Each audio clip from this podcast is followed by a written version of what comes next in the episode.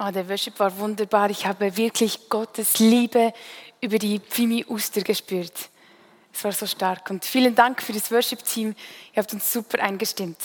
Ich möchte euch als Gemeinde Danke sagen für Ihre Offenheit, dass ihr immer wieder einmal ein neues Gesicht begrüßt. Als ich hier hereingekommen bin, hatten mindestens zehn Leute sofort mich angesprochen, begrüßt. Und das finde ich so stark. Da habt ihr wirklich eine Stärke. Ich habe auch noch Freunde mitgebracht. Eine Freundin hat mich ähm, begleitet, dass ich nicht alleine hierher herkommen muss und mir helfen, nicht allzu nervös zu werden. Und auch Freunde aus der Gegend sind gekommen. Vielen Dank, dass ihr hier seid. Das ist echt toll, so wertschätzend. Und René, du hast mich eingeladen. Ich habe dich vorher nicht gekannt. Ich habe eine Predigt von dir gehört, dass ich gedacht habe, ich will ja ihn kennenlernen. Und ich war berührt von deiner Ehrlichkeit. Und du hast so eine angenehme Stimme. Man hört dir einfach gerne zu. Unglaublich. Ich habe gedacht, kein Wunder sind die Leute hier. Du hast wirklich eine gute Stimme. Doch. Und du hast Leidenschaft.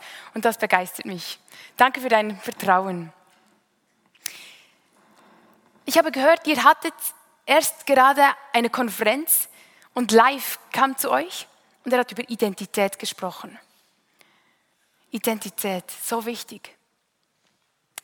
Und dann hat René gesagt an einer Predigt, dass es der Wunsch ist, für die Gemeinde, von der Gemeinde, immer mehr in diese Identität hereinzuwachsen, immer wie mehr im Alltag diese Identität zu leben. Und manchmal hört sich das eine Konferenz so super gut an. Man ist motiviert. Und kurze Zeit später ist der Alltag da. Es windet einem wieder voll ins Gesicht. Und dann ist es schwierig, eben in dieser Identität zu leben. Und darum möchte ich genau ein Thema ähm, gebrauchen für diese Identität im Alltag leben, den richtigen Fokus zu haben. Weil es stimmt, Gottes Geist gibt unserem Geist Zeugnis, dass wir Gottes Kinder sind. Wir sind Gottes Kinder, egal wie der Umstand aussieht. Aber um, das, um diese Identität immer wieder leben zu können, kam mir ein ähm, Bibelvers in den Sinn im 2. Korinther 3,18. Und den wollen wir zusammen lesen. Genau. Ja, wir alle sehen mit unverhülltem Gesicht die Helligkeit des Herrn. Wir sehen wie sie wie in einem Spiegel. Und indem wir das Ebenbild des Herrn anschauen, wird unser ganzes Wesen so umgestaltet, dass wir immer ähnlicher werden und immer mehr Anteil an seiner Helligkeit bekommen. Diese Umgestaltung ist das Werk des Herrn.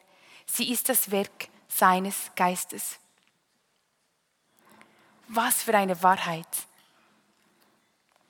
Wenn wir immer wie mehr die Identität von Jesus bekommen möchten oder wollen im Alltag, müssen wir unser Fokus auf Jesus richten.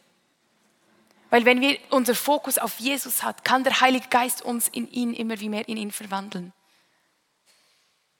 Aber es gibt manchmal Situationen, da ist unser Fokus, unser Objektiv nicht klar eingestellt.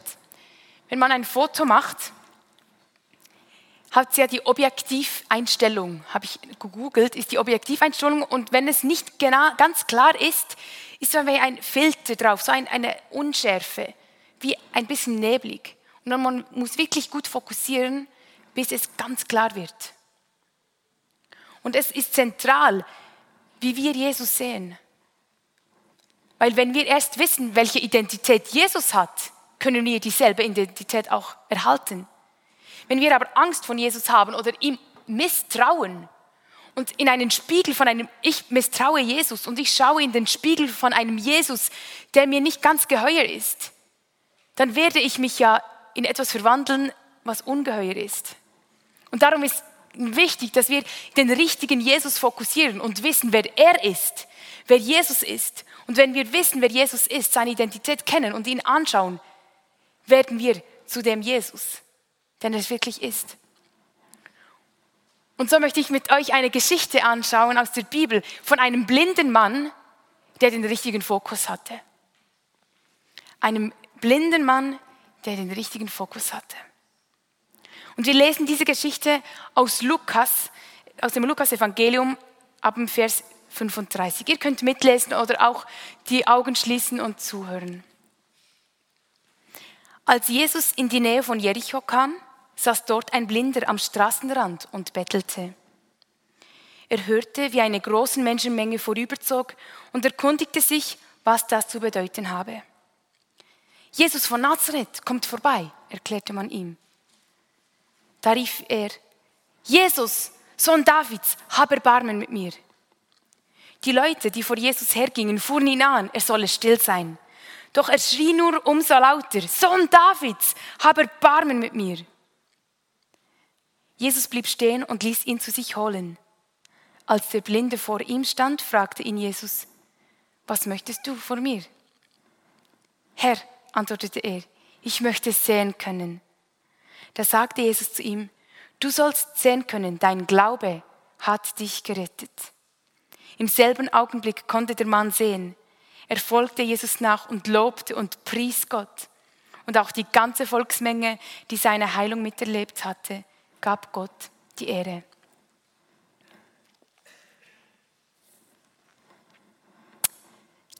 Ich bin in Münsingen aufgewachsen, eine Stadt nahe bei Bern. Und Münsingen ist bekannt eigentlich im Berner, Berner Gebiet, weil dort eine große Klinik ist. Dort werden viele psychisch kranke Menschen oder mit Suchtproblemen behandelt. Und manchmal ist es ein bisschen, äh, man spürt es in der Stadt, in Münsingen. Viele Leute sind dort. Und sie verhalten sich nicht immer so, wie man es vielleicht als gesittete Menschen erwarten würde. Und so wurde es eigentlich schnell als Witz, wenn man sagte, von wo bist du denn? Ja, von Münsingen. Ah, Münsingen links. Hm? Weil wenn man in die Stadt hineinkam, war die Klinik auf links. Und wenn dann jemand etwas tollpatschig war oder sich nicht so verhalten hat, dann hat man immer gesagt, der ist aus Münsingen links. Und war eigentlich, das wird man heute noch gedisst. Oder vielleicht sagt ihr Zürcher, wenn ich zu langsam bin, na, sie ist eben aus Bern, oder? Man, man kann ein bisschen sticheln, oder? Und früher hat man das auch schon getan. Früher hat man über die Nazarener ein bisschen gestichelt. Naja, was kann schon Gutes aus Nazareth kommen? Oder? Was kann da schon Gutes kommen? Die sind vielleicht wie die Schildbürger oder was auch immer. Und da kommt Jesus, kommt Jesus nach Jericho und ein Blinder sitzt dort. Und er hört den Tumult. Er hat Jesus noch nie gesehen. Er hat noch nie ein Wunder von Jesus gesehen. Er war blind. Alles, was er hörte oder alles, was er aufnahm, war über das Gehör. Er hörte nur vom Hören sagen. Und er saß dort und er fragte, wer ist denn da? Wer kommt da? Und man sagte, Jesus von Nazareth. Jesus von Nazareth. Der blinde Mann hätte jetzt eigentlich denken können, wie es gewohnt war. Was kann schon Gutes aus Nazareth kommen? Der ist ein, es ist einfach ein Tumult. Oder es ist ein Tumult, oder der ist vielleicht der Klassen, der Stadtklon oder was auch immer, Clown oder was auch immer. Irgendjemand, was kann da schon Gutes kommen? Doch er setzt alles auf den Jesus, nicht auf das Nazareth, sondern auf das Jesus. Und er entscheidet sich, seinen Fokus, sein Objektiv ganz klar einzustellen. Nämlich, wenn er ruft, als er rief, rief er, Jesus, Sohn Davids. Man gab ihm die Antwort, Jesus aus Nazareth kommt und er ruft nicht Jesus aus Nazareth, sondern er ruft Jesus, Sohn Davids. Er hat alle diese Verheißungen, all seine Hoffnungen auf diesen Jesus gesetzt, der Sohn Davids, der Sohn der Verheißung, der Träger der Verheißung, aus dem steht, dass er der Thron ewig haben wird, der die Rettung bringt. Ein blinder Mann, der nie etwas, ein Wunder von Jesus sehen konnte, hat sich entschieden, alles auf Jesus zu setzen. Da kamen die Stimmen, oder? Hey, sei ruhig, überhaupt, hör nicht hin. Und das passiert uns ja oft, oder? Im Alltag. Uns passiert, dass etwas, ein Gegenwind kommt. Man hat mal gesagt, okay, ich rufe nach Jesus. Ich denke, das ist er. Das könnte er sein. Man ruft nach Jesus und dann kommt sofort der Gegenwind. Die Zweifel kommen, die Stimmen, ist es wirklich da? Sei mal still, was auch immer. Und was oft passiert ist, wir wechseln von Jesus kann zu Jesus könnte. Jesus könnte vielleicht, Jesus könnte eventuell helfen. Aber kann er wirklich? Will er? Meine beste Freundin ist seit vier Jahren jetzt schon tot, schon bei Jesus. Und sie hatte Bauchspeicheldrüsenkrebs. Und ich habe ein Jahr lang jeden Montagabend für sie gebetet. Wir kamen zusammen bei ihr zu Hause oder in einem Gebetsraum, haben für sie eingestanden, für sie gebetet. Und wir haben gesagt, hey, doch, wir setzen jetzt mal, wir haben noch nicht viele Wunder gesehen, wir haben nicht gesehen, dass Krebskranke gesund werden können, was auch immer, aber wir denken mal, wir können, oder? Wir setzen mal alles auf Jesus. Und wir haben gebetet und gebetet wie die Weltmeister. Nach einem Jahr ist meine Freundin gestorben. Ich war so enttäuscht. Und mein ganzes Jesus kann, meine ganze Verheißung von dem Sohn Davids wechselte in Jesus könnte. Er könnte ja vielleicht, aber er will wahrscheinlich nicht. Ihm ist es vielleicht nicht so gut oder nicht so wichtig wie mir. Aber ich merkte dort, dieser Gegenwind, dieses, dieses kam, ich musste mich entscheiden, will ich dieser Enttäuschung, dieser Erfahrung glauben, diesen Stimmen sagen, die sagen, halte ich mal zurück? Oder will ich trotzdem weitergehen? Will ich trotzdem nochmal sagen, Sohn Davids, Jesus, Jesus, der du die Verheißungen in dich trägst, der der Sieger ist. Dich rufe ich. Und ich wusste, nicht beten ist keine Lösung. Ist keine Lösung. Und so habe ich trotzdem weiter für Kranke gebetet und ich erlebe immer wieder mal, wie jemand geheilt wird. Auf der Straße, dass ein krummes Bein wieder gerade wird. Weil ich mich auf Jesus habe, weil ich meinen Fokus nicht ähm, dimmen oder unscharf lassen will, machen will, sondern ich will ihn immer wieder schärfen auf Jesus. Jesus, Sohn Davids, er ist der, der alle Verheißungen in sich trägt.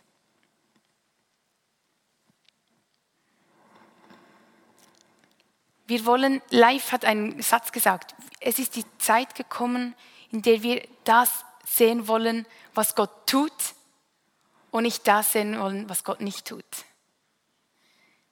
Wir wollen das sehen, was Gott tut. Und eine andere Geschichte möchte ich noch sagen, weil Rönne, du bist da eine Schlüsselperson, ohne dass du es weißt.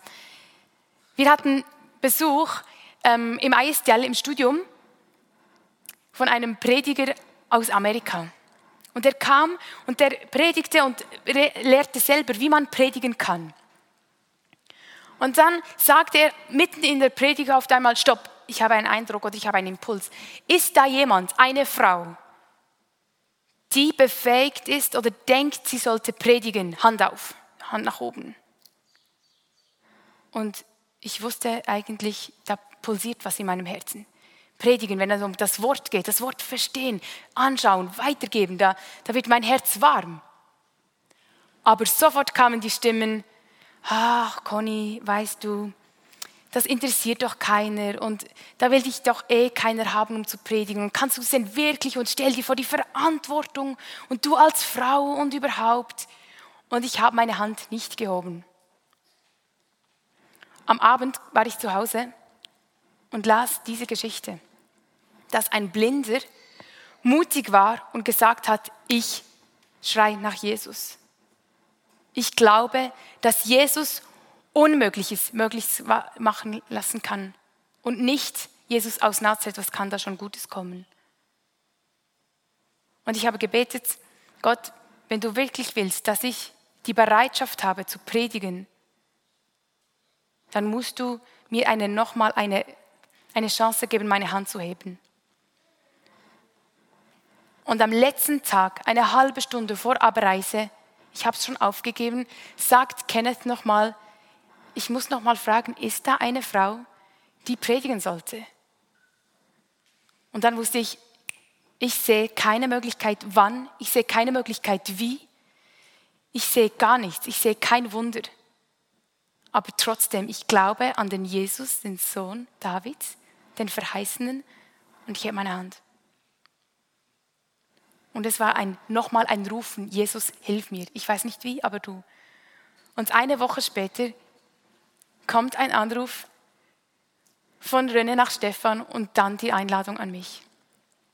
Und jetzt stehe ich hier Ich mache das nicht oft hier predigen oder predigen. Aber ich danke euch, weil ihr seid ein Teil der Verheißung in meinem Leben. Ihr werdet gerade Zeuge einer Verheißung, die Gott in mich gesät hat. Und ich jetzt einfach sage, ich mache einen Schritt. Gott ist so gut, wenn wir unseren Fokus schärfen. Gott kann so Gutes machen. Die Antwort von Jesus. Jesus hat dann hingehört, oder? Jesus kam. Er hat hingehört. Und er sagte, was kann ich für dich tun? Und der blinde Mann antwortete, ich möchte sehen können. Ich möchte sehen können. Ich möchte sehen können. Und Jesus sagt einfach, du kannst sehen. Dein Glaube hat dich gerettet. Wisst ihr, ich hätte vielleicht gesagt, auf der Straße sehe ich oft, sei geheilt im Namen Jesus. Oder sei, dein Glaube, der, der, der macht dich heil. Oder oft sprechen wir darüber, dass wenn wir an Jesus glauben, dann werden wir geheilt, wenn wir körperliche Leiden haben. Oder wir werden Überwinder. Aber Jesus antwortet nicht so. Jesus antwortet, dein Glaube hat dich gerettet. Weißt du, dein richtiger Fokus kann dein Leben retten. Es ist nicht nur, dass er dich durch die Situation im Alltag hilft, er rettet dich. Ein richtiger Fokus, der rettet dich. Und um das besser noch zu, zu verstehen, um ein Beispiel dazu zu kriegen, wird Benny ein kurzes Video abspielen, das mir sehr geholfen hat, das zu verstehen.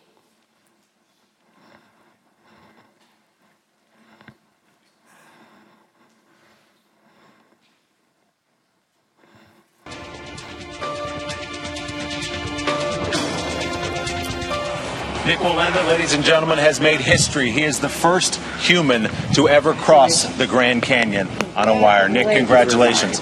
Thank you. How are you feeling, man? Emotional. I can was, see that. Can I get some water? It was way more, way more windy, and the movement of the cable and the sidewalls as I was walking were getting in the way and confusing me as the pendulums were swinging against them. So I'd try to react, and when I reacted, I'd kick that rhythm into the cable. And it took every bit of me to stay focused that entire time. My arms are, are aching like you wouldn't believe. There you go. Take, take a. See you soon. Ah, jetzt. Thank you, Lord. That's a precarious spot. All right, guys. Just- Thank you. Just, uh, you know, get your bearings right Lord. there.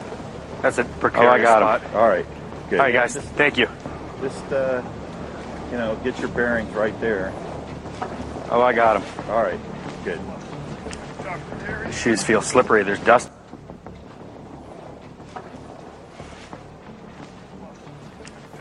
The shoes feel slippery. There's dust.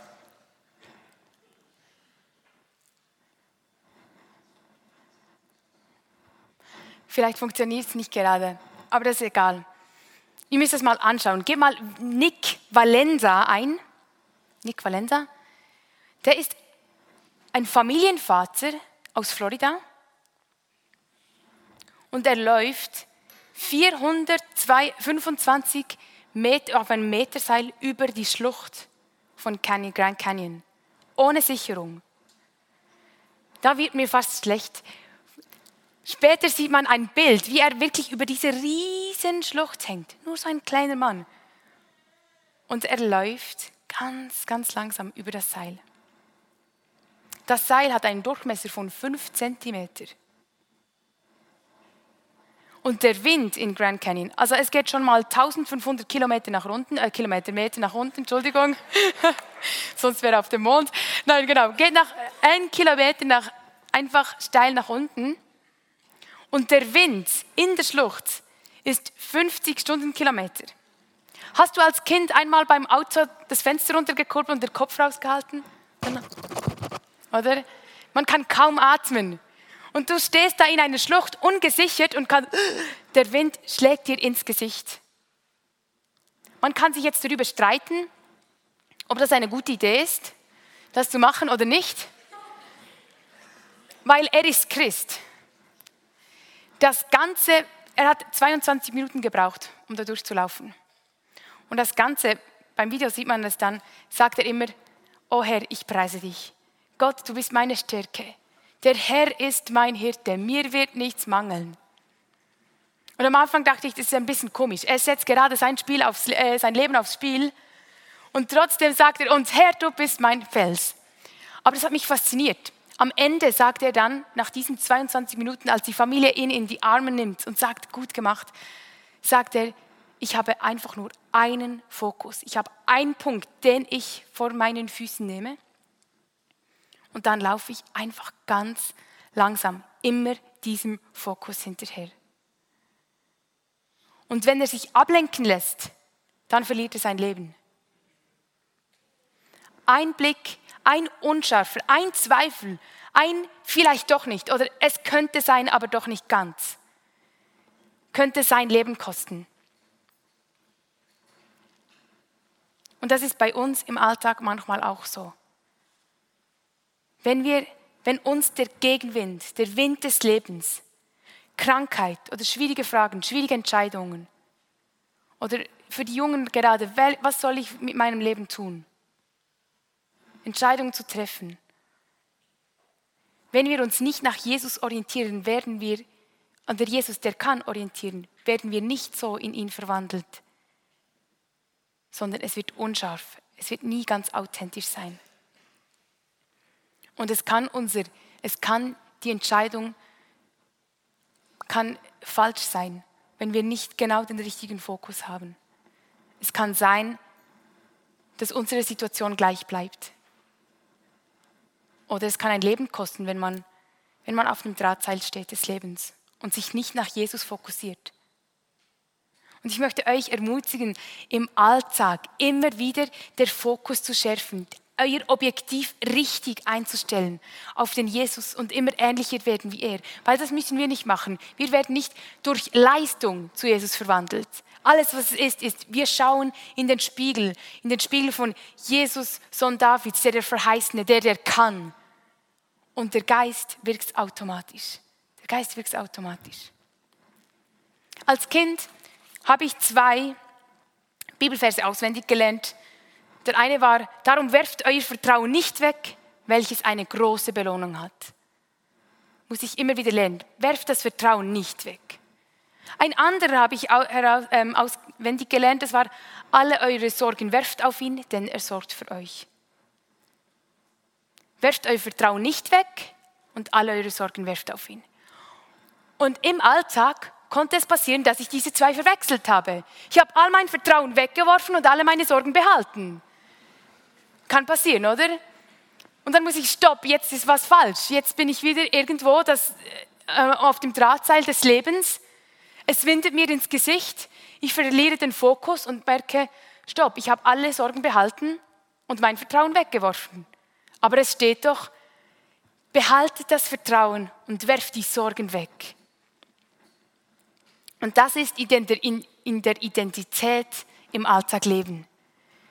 Nicht, dass wir es immer perfekt könnten. Es passiert immer wieder, dass wir uns von dem Wind des Lebens einlullen lassen. Aber ich wünsche euch immer wieder Mut, euer Fokus zu schärfen, euer Objektiv einzustellen. Wie können wir jetzt diese kurze Predigt anwenden? Im Alltag. Das erste ist, mach mal ein Experiment. Frage, wenn du es nicht schon machst, jeden Morgen Gott kurz oder Jesus kurz, wer bist du? Identität geht ja oft um uns, unsere Identität. Und ich habe lange Zeit immer jeden Morgen gefragt, Gott, wer bin ich? Wer bin ich am Morgen? Und es tat mir so gut. Es stärkte meine Identität, weil ich hörte, was Gott über mich sagt. Aber ich merkte, ich, kann, ich will noch weitergehen. Ich fragte Jesus, wer bist du? Und wenn ihr dann am Morgen ein Wort hört, jeden Tag vielleicht ein anderes, schreibt es euch auf. Einmal hatte ich ein Wort, ich bin Hoffnung. Und ich ging arbeiten da war eine schwierige Situation und ich wusste, stopp, mein Gott ist der Gott der Hoffnung. Dann bin ich, wenn ich sein Kind bin, ein Kind der Hoffnung. Ich bin ein Kind, ein Trägerin der Hoffnung. Und das stärkte meine Identität im Alltag. Ich konnte mich fokussieren, bevor ich mich in die, den Tag stürze, kann ich sagen, Gott, wer bist du? Und dann schaue ich den ganzen Tag immer wieder in den Spiegel der Hoffnung, weil Gott meine Hoffnung ist. Erster Punkt, schau in den Spiegel. Zweite Anwendung, helft einander, den Fokus zu behalten. Helft einander. Die Stimmen dort, die Jünger oder die Menschen, die mit Jesus gelaufen sind, wollten diesen Mann abhalten, um zu Jesus zu kommen. Und wir können oft Stimmen sein, die Menschen abhalten. Aber das wollen wir nicht sein. Wir wollen Menschen sein, die einander helfen, diesen Fokus zu machen. Indem wir prophetisch für andere hören, auf Impulse hören, dass wir auf andere zugehen, fragen, wie geht es dir? Ich war vor etwa zwei, drei Wochen war ich auf der Straße mit einem Kollegen unterwegs und wir standen auf einer Brücke und haben uns unterhalten. Und da sahen wir einen anderen, einen älteren Mann hinten an der Ecke am Ende der Brücke stehen, mit einem Bier in der Hand und der sah so traurig aus. Und wir mussten uns entscheiden, eigentlich sollten wir jetzt bald auf den Zug oder wir nehmen uns die Zeit und sprechen ihn den Mann an. Mein Kollege hatte den Eindruck, wir sollten gehen. Und dann sagte ich, ja, aber hast du schon auf die Zeit geschaut? Dann war ich die, die ihn aufhalten wollte. Dann habe ich gemerkt, stopp, ich will ihn nicht aufhalten. Und gesagt, let's go, wir gehen. Und dann sagt er, äh, nein, vielleicht doch nicht. Und ich habe jetzt doch Angst. Und wir mussten wirklich beide zusammen ringen und sagen, jetzt gehen wir zusammen. Und sie sind nach drüben gelaufen zu dem Mann und haben mir gesagt, Entschuldigung, wir wollten Sie einfach mal fragen, wie geht es Ihnen? Und der Mann antwortete, ich komme gerade vom Gericht, habe meinen Ausweis abgegeben, ich bin Lastwagenfahrer, ich brauche meinen Ausweg. Ausweis. Meine Frau ist heute in die Klinik gekommen für eine Brustkrebsbehandlung. Mein Sohn ist in den Drogen. Ich kann nicht mehr. Ich glaube, Gott hat mich vergessen. Und in diesem, diesem Moment waren wir zwei da, haben uns die Zeit genommen und wir haben ihm, ihm alles abgehört, wir konnten mit ihm beten. Er war, er war eigentlich gläubig, eigentlich. Ich meine, er ging als Kind in die Sonntagsschule, gab sein Leben Jesus. Er wusste so viel, aber er vergaß seinen Fokus richtig zu stellen.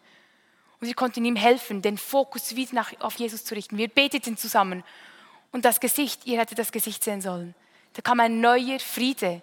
Die Situation war oft gleich, aber er hatte den richtigen Fokus. Er hatte einen Gott der Hoffnung jetzt fokussiert. Sein Objektiv war scharf. Helft einander, Fokus zu stellen. Dritter Punkt, lass dich nicht aufhalten. Lass dich nicht aufhalten von keiner Stimme, keiner Situation, keinen Menschen, die dich abhalten wollen. Egal ob jemand für dich ist oder gegen dich, lass dich nicht aufhalten, zu Jesus zu gehen. Nimm ihn. Und wenn du merkst, du hast etwas in deinem Leben, das nach könnte riecht, dass Jesus könnte, aber er will wohl nicht, dann sprich jemand an und sag, hey, ich möchte wieder diesen Fokus schärfen, ganz scharf, auf Jesus kann. Egal in welcher Situation, dass ich Glauben habe, Jesus kann und nicht nur Jesus könnte. Jesus kann helfen. Er ist der Träger der Verheißung. Er ist unser Retter. Der letzte ist, danke Gott. Am Schluss hieß es, der Mann dankte und jubelte und lief Jesus hinterher. Die ganze Volksmenge sah, dass dieser Mann geheilt wurde, dass dieser Mann belohnt wurde, weil er immer wieder nach Jesus rief. Und er dankte und das ganze Volk hat mitgedankt. Das finde ich so schön. Hey, lasst uns danken, lasst uns Gott immer wieder danken. Das hilft, den Fokus zu schärfen, in den Spiegel zu schauen.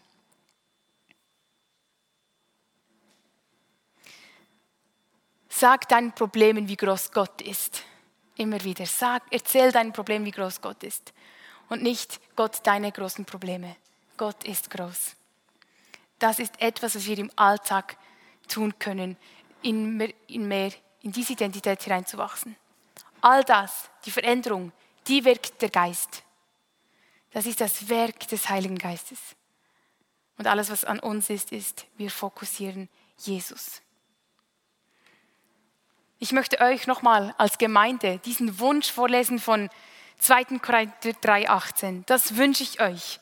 Ich habe mich so gefreut ab diesem Wunsch, Und ihr habt mich so inspiriert, dass ich das gerade selber mir gepredigt habe und mich gesagt habe, ich möchte diesen Wunsch auch haben im Leben. Immer wie mehr, mich vom Geist Gottes verändern lassen. Ich will den Blick in den Spiegel wagen. Wir alle sehen mit unverhülltem Gesicht die Helligkeit des Herrn. Wir sehen sie wie in einem Spiegel. Und indem wir das Ebenbild des Herrn anschauen, wird unser ganzes Wesen so umgestaltet, dass wir immer ähnlicher werden und immer mehr Anteil an seiner Helligkeit bekommen. Diese Umgestaltung ist das Werk des Herrn. Sie ist das Werk seines Geistes.